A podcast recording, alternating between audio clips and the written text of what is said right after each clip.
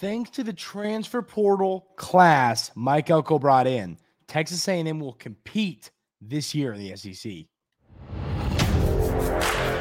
You are Locked On Aggies, your daily podcast on the Texas A&M Aggies, part of the Locked On Podcast Network. Your team every day.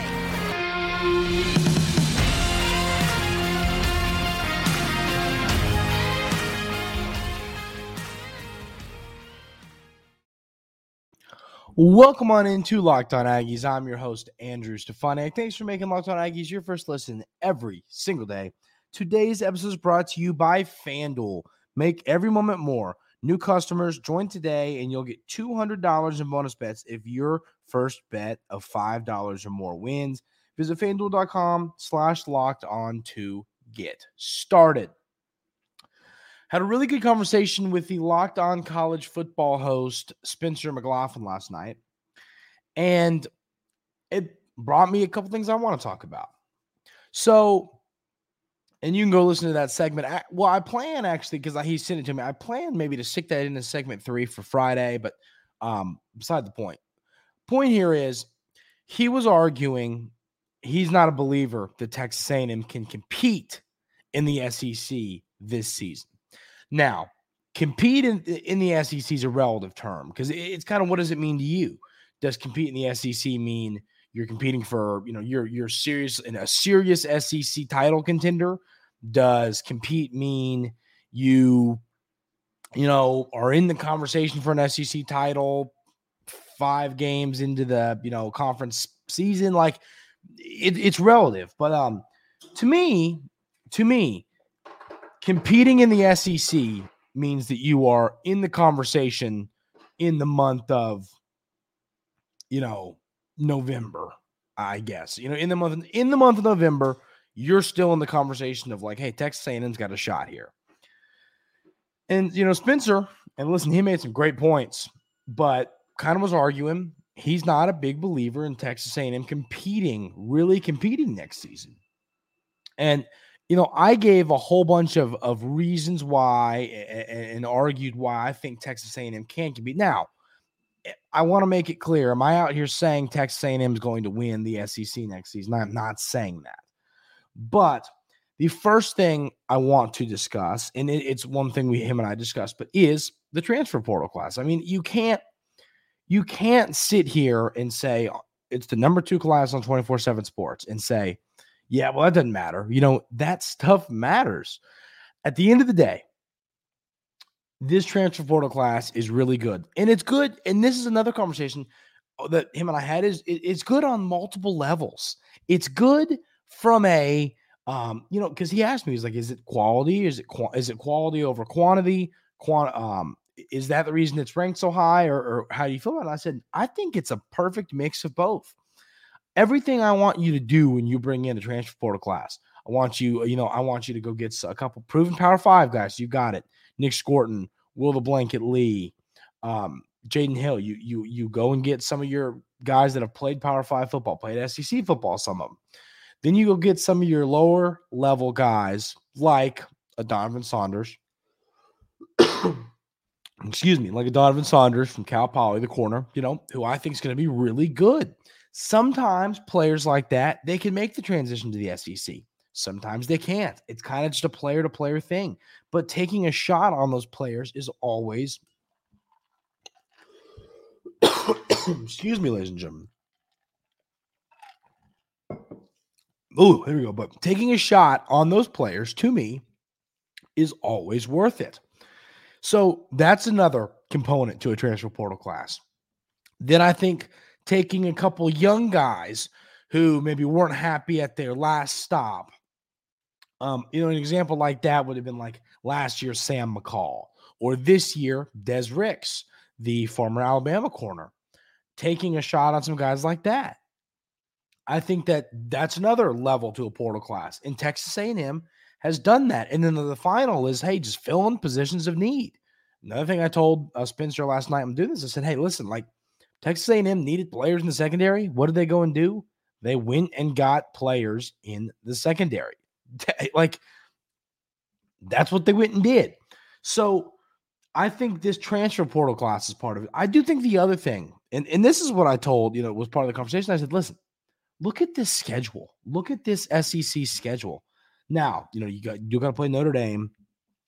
Um, but I mean, I, I you know, I, I said time and time again last night when I was recording with, with with Spencer, I said, listen, you're playing all of your difficult games, or the more, I mean, here's the deal SEC football games or SEC football games, they're all a grind, but all of your games that we're going to mark the calendar and be concerned about are Kyle Field. I mean, you know, look, you got Missouri at home, LSU at home, Texas at home. And then obviously Notre Dame is the other game at home. But um, then you got Arkansas, neutral site, at Mississippi State, at South Carolina, at Auburn, at Florida. All of those road games, I think, are winnable football games. I think if you take, um, and then you take care of business against Arkansas. Now, you know, if you win those five games, you're really you you're really in business in the SEC. Um, it, it's it is hard to win on the road in the SEC. Could Florida be better than we're anticipating? Could Auburn make a run and be a little bit better than we think? You know, that stuff's going to be important. But if you do that, if you take care of those five conference games away from Kyle Field, and then Missouri comes to town, LSU comes to town, LSU comes to, I mean, um, Missouri, LSU, and Texas comes to town, and you find a way to steal one of those, you know, you're can be you can be six and two in the SEC. So that is what I'm saying. There is a a, a world where Texas A&M can win nine football games next season. And you know, you go six and two in conference play, you never know. in the new Lance, I mean, you know, and, and once again, the other thing I have here, you aren't playing. I know that Alabama is no longer Alabama, you know, at least right now. We'll have to see what Coach Kalen DeBoer. And I'm not saying I don't believe in Coach Kalen DeBoer. I'm just saying, like, Nick say the bad man is gone, you know, and so it's going to be a little different there. But the top dogs in the SEC Obviously, the Longhorns, but Ole Miss and Georgia, you don't got to play them, you know. So you got to play Texas, but you get play Texas at home. You don't got to mess with Bama or um or Georgia or L- or Ole Miss, excuse me. And you know LSU, what they look like, you know their quarterback situation. They got you know the Nussmeier going. Is he going to be? You know, there's a lot of question marks around some of these good teams. You know, Jane, Jayden Daniels is moving on. You know, and so um, now Missouri once again. Um, I think Missouri is a good football team.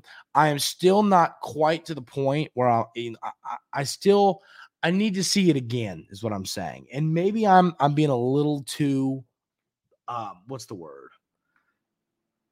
Maybe I'm I'm not buying in enough to Missouri. But if they if they do if they have a good year again, I'm sold, you know. But maybe I'm not buying in enough to Missouri. We'll have to see there. Um, but I do think Texas A&M can compete in the SEC this season.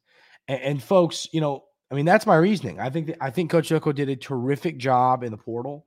I think um, you have a super easy schedule. You avoid the really scary teams in the conference aside from Ole Miss. I think that you're going you you fixed your issues in the secondary. I think you've done a, a great job, really. I mean, bolstering up that front seven, bolstering up. Um, get, you'll have a good pass rush. I like what you got going on in the wide receiver room. I think the quarterbacks are going to be good. I really like this Texas A&M quarterback room, top to bottom. I feel good about it, top to bottom. So, can Texas A&M compete in the Southeastern Conference this season? I do think they can. Do I think they're going to win the Southeastern Conference? No, I do not. But like I said, to me, it's a compete is a relative term, and to me, compete means in the month of in the month of November, can you be playing relevant football games? Can that that um that uh, LSU game on October 26th can that mean something? Can that trip to Auburn mean something? Hey, can hosting the Longhorns on November 30th can that mean something? That is what I'm talking about. Um, and think about it. I mean, if you if you start conference play and you beat Florida, you beat Arkansas, maybe let's say you drop one to Missouri, but then you you uh, go on uh, you win three in a row. You beat Mississippi State, beat LSU, beat South Carolina. You know the Auburn and Texas games then become incredibly, incredibly important and interesting. So, um, want to hear y'all's thoughts on this. But like I said, I think the portal class, quarterback play, fixing the secondary, getting a pass rush, easy schedule, no Ole Miss, Bama, and Georgia are my reasons why I do think Texas A&M can compete in the SEC. So let me know two things. Do you think Texas A&M can compete in the SEC this season? A, and then B, what does compete in the SEC mean to you? Let me know those things. We're going to have another conversation.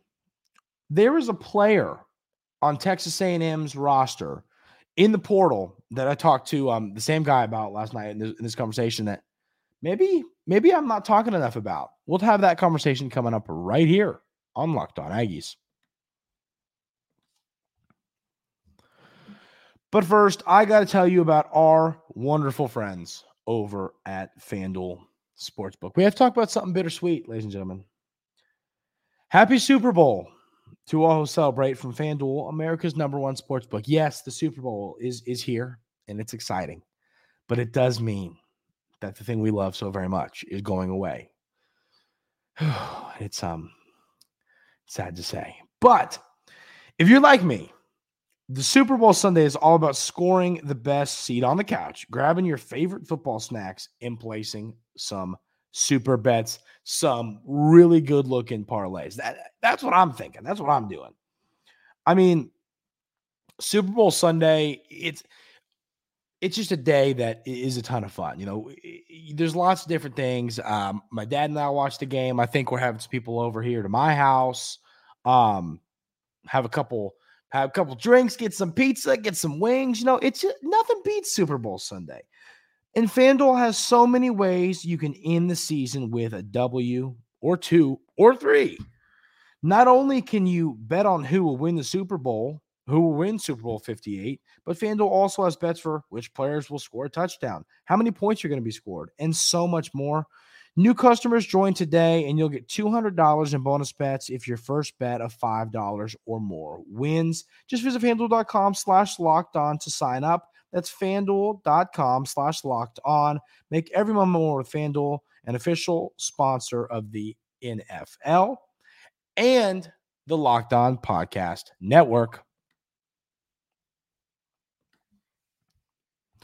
So, had another conversation about a player that um so Spencer who does the Locked On College Football podcast used to do um a lot of different Pac-12 related things.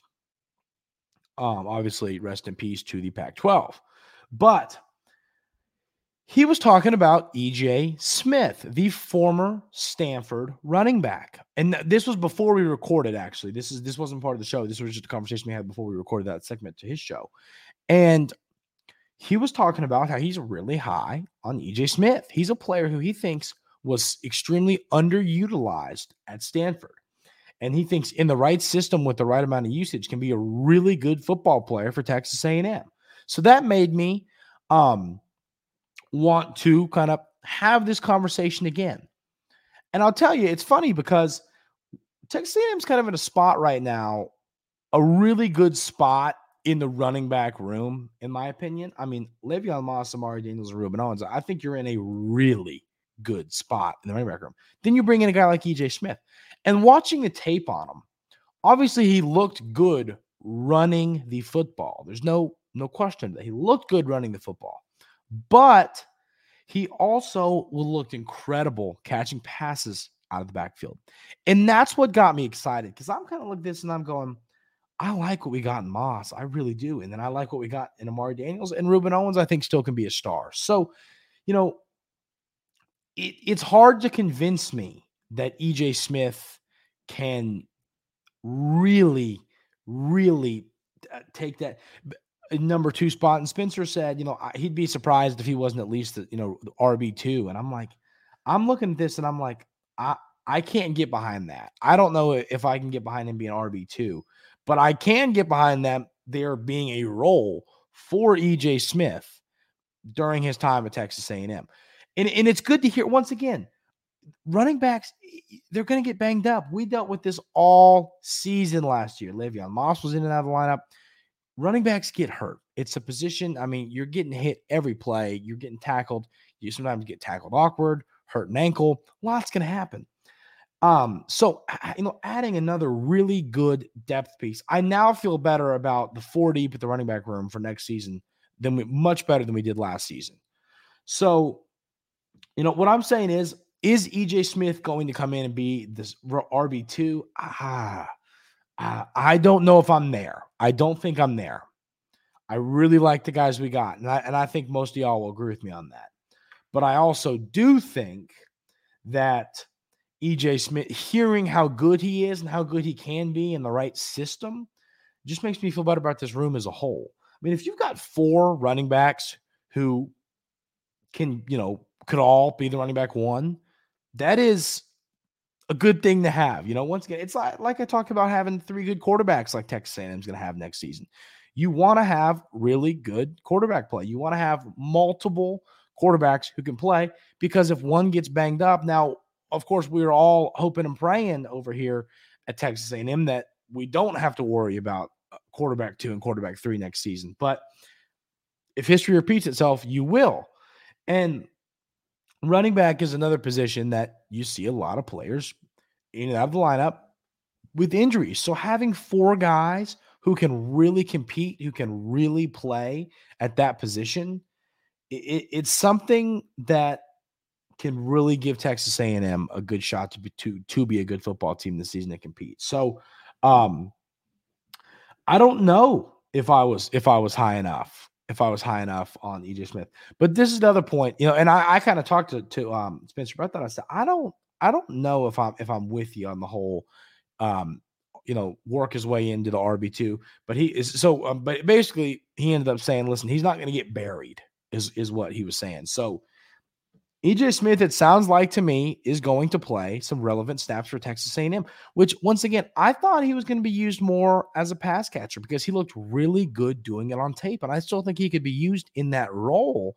But I just think he's an overall better football player than I was giving him credit for. Um, so I'm anxious to see what his role does look like. How much do we see him out there? But um, I'm really high on Le'Veon Moss this season, ladies and gentlemen. I just think with the offensive line taking that step like we anticipate and getting better and better like we anticipate, and Coach Klein just finding a way to elevate this run game. You know, he did a great job with the run game at Kansas State. Can he elevate the run game here at Texas A&M? I think he can. And I think Le'Veon Moss can be one of the best running backs in the SEC. But if he's got a supporting cast of Amari Daniels, Rueben Owens, and EJ Smith that are all solid running backs who could start at a lot of Power Five schools, that is a very nice thing to have. So, this running back room is really interesting to me, ladies and gentlemen. So, I, I, I do want to hear y'all's thoughts on that. Um, are y'all in on EJ Smith at all? Are y'all in on on, on his role being a little more uh, a little larger than maybe I expected, maybe maybe some of y'all expected. Um, it, and that was good news. So last year, of course, uh, he had 53 carries for 218 yards and score at Stanford, and 33 receptions for 242 yards. So, you know, um, and you know, I want to add the point, say the point one more time. Is is his reasoning for liking EJ Smith was he he thought he was a good player who wasn't used the right way, and it was kind of the system that Stanford was running, and it just wasn't working well. And I think if so he was kind of saying, hey, if you use this guy well and use use him in the right way, he can be a really good football player. So um are y'all in on that? Are y'all in? And, then how good do we feel about the running back room as a whole? I want to hear all y'all's thoughts on those couple of topics in the comments because after hearing hearing how good EJ Smith can be, I feel a whole heck of a lot better about the running back room than I already did. And as y'all know, I, I felt really, really good already about the running back room. So let me know y'all's thoughts on that in the comments. We have to have an interesting conversation about the basketball team. I did a little research to kind of see, you know, where's Texas A&M at? Where do they need to get to to make the NCAA tournament, and you know, to to really have a shot at this? We're going to have that conversation coming up right here on Locked On Aggies. But first, I want to tell you about our wonderful friends over at Jase Medical. I know we come to sports to escape from the crazy realities of life, But can we talk for just a minute about preparing for real life? According to the FDA, pharmacies are running out of antibiotics like amoxicillin right in the middle of the worst flu season in over a decade. That is scary. I can't imagine a loved one, you know, someone, um, a child, significant other, whatever, getting sick, and and these supply chain issues keep them from getting these life saving medications they need. Thankfully, we'll be okay because of Jase Medical. The Jase case is a pack of five different antibiotics to treat a long list of bacterial illnesses, including UTIs, respiratory infections, um, sinus infections, skin infections, among others. This stuff can happen to any of us. Visit jasemedical.com and complete your physician encounter. It will be reviewed by a board certified physician, and your medications will be dispensed by a licensed pharmacy at a fraction of the regular cost. It's never been more important to be prepared than today. Go to jasemedical.com and use offer code locked on to get $20 off your order.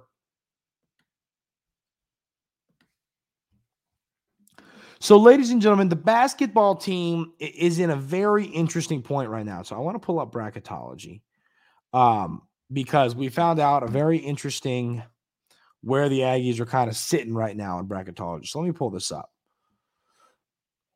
So, on the bubble, I think it is it um or is it last four byes? Oh, did they move us back in a little bit? Oh, I think we moved back in a little bit. I think it, we, at one point we were at, at, the last four byes. Let's see where it has us going. Um. Oh, I've lost us. I have completely lost us here. It is funny how this bracketology stuff. Cha- oh, there we go. We are an eight seed currently in the Midwest in Detroit.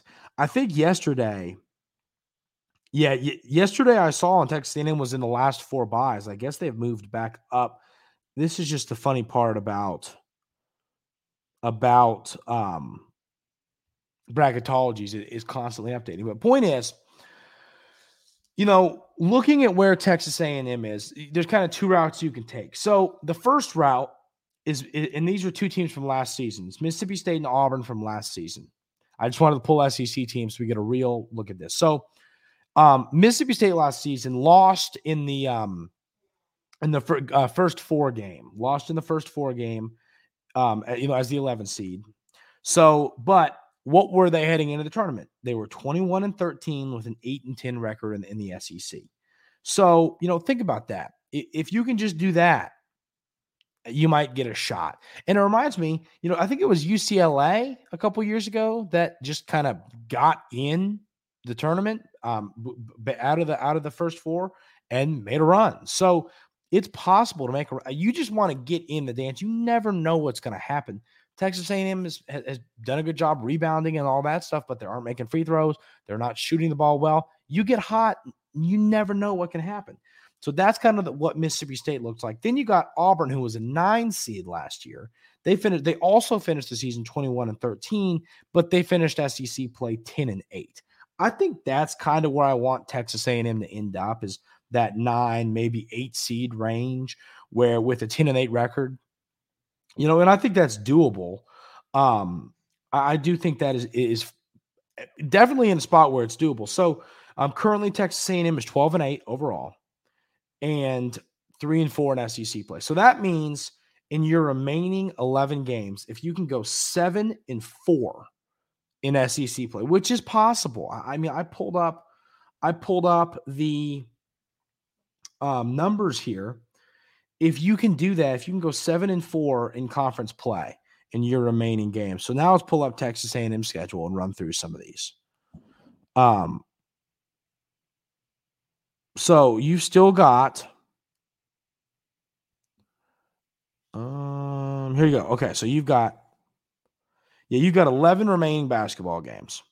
You have Florida at home.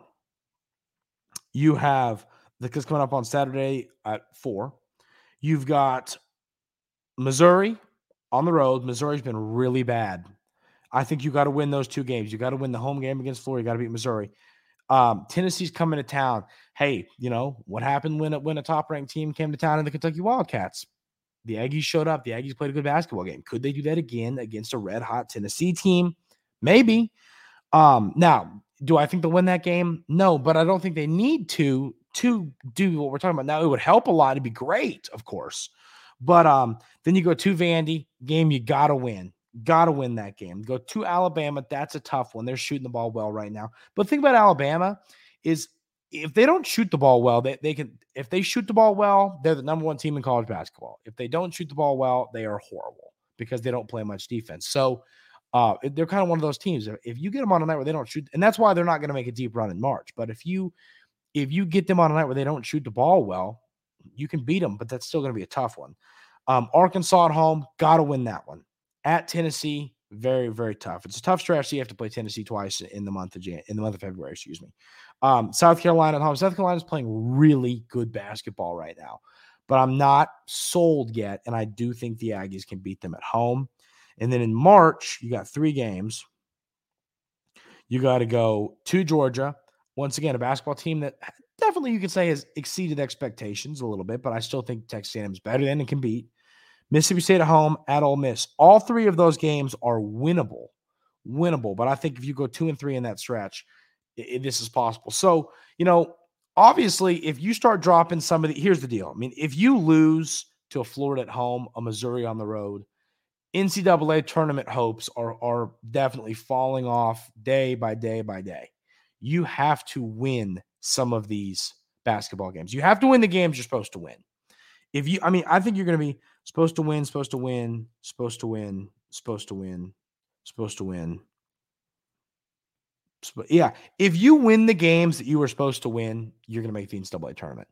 Maybe if you lose one, you're supposed to win, and win one, you're supposed to lose help that'll you know cancel itself out. But point is, Texas A&M controls their own destiny. If they win basketball games, if they play good basketball down the stretch, they will be in the NCAA tournament. If they don't, they won't be, and it is really simple as that.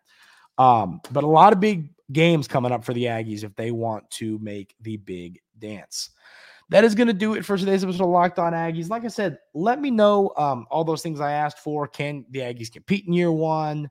um, thoughts on the running back room, and then let me know will the Aggies make the NCAA tournament and what seed do you think they might end up being? Let me know all those things in the comments. Hope everybody has a great rest of their day today, and we will see you tomorrow.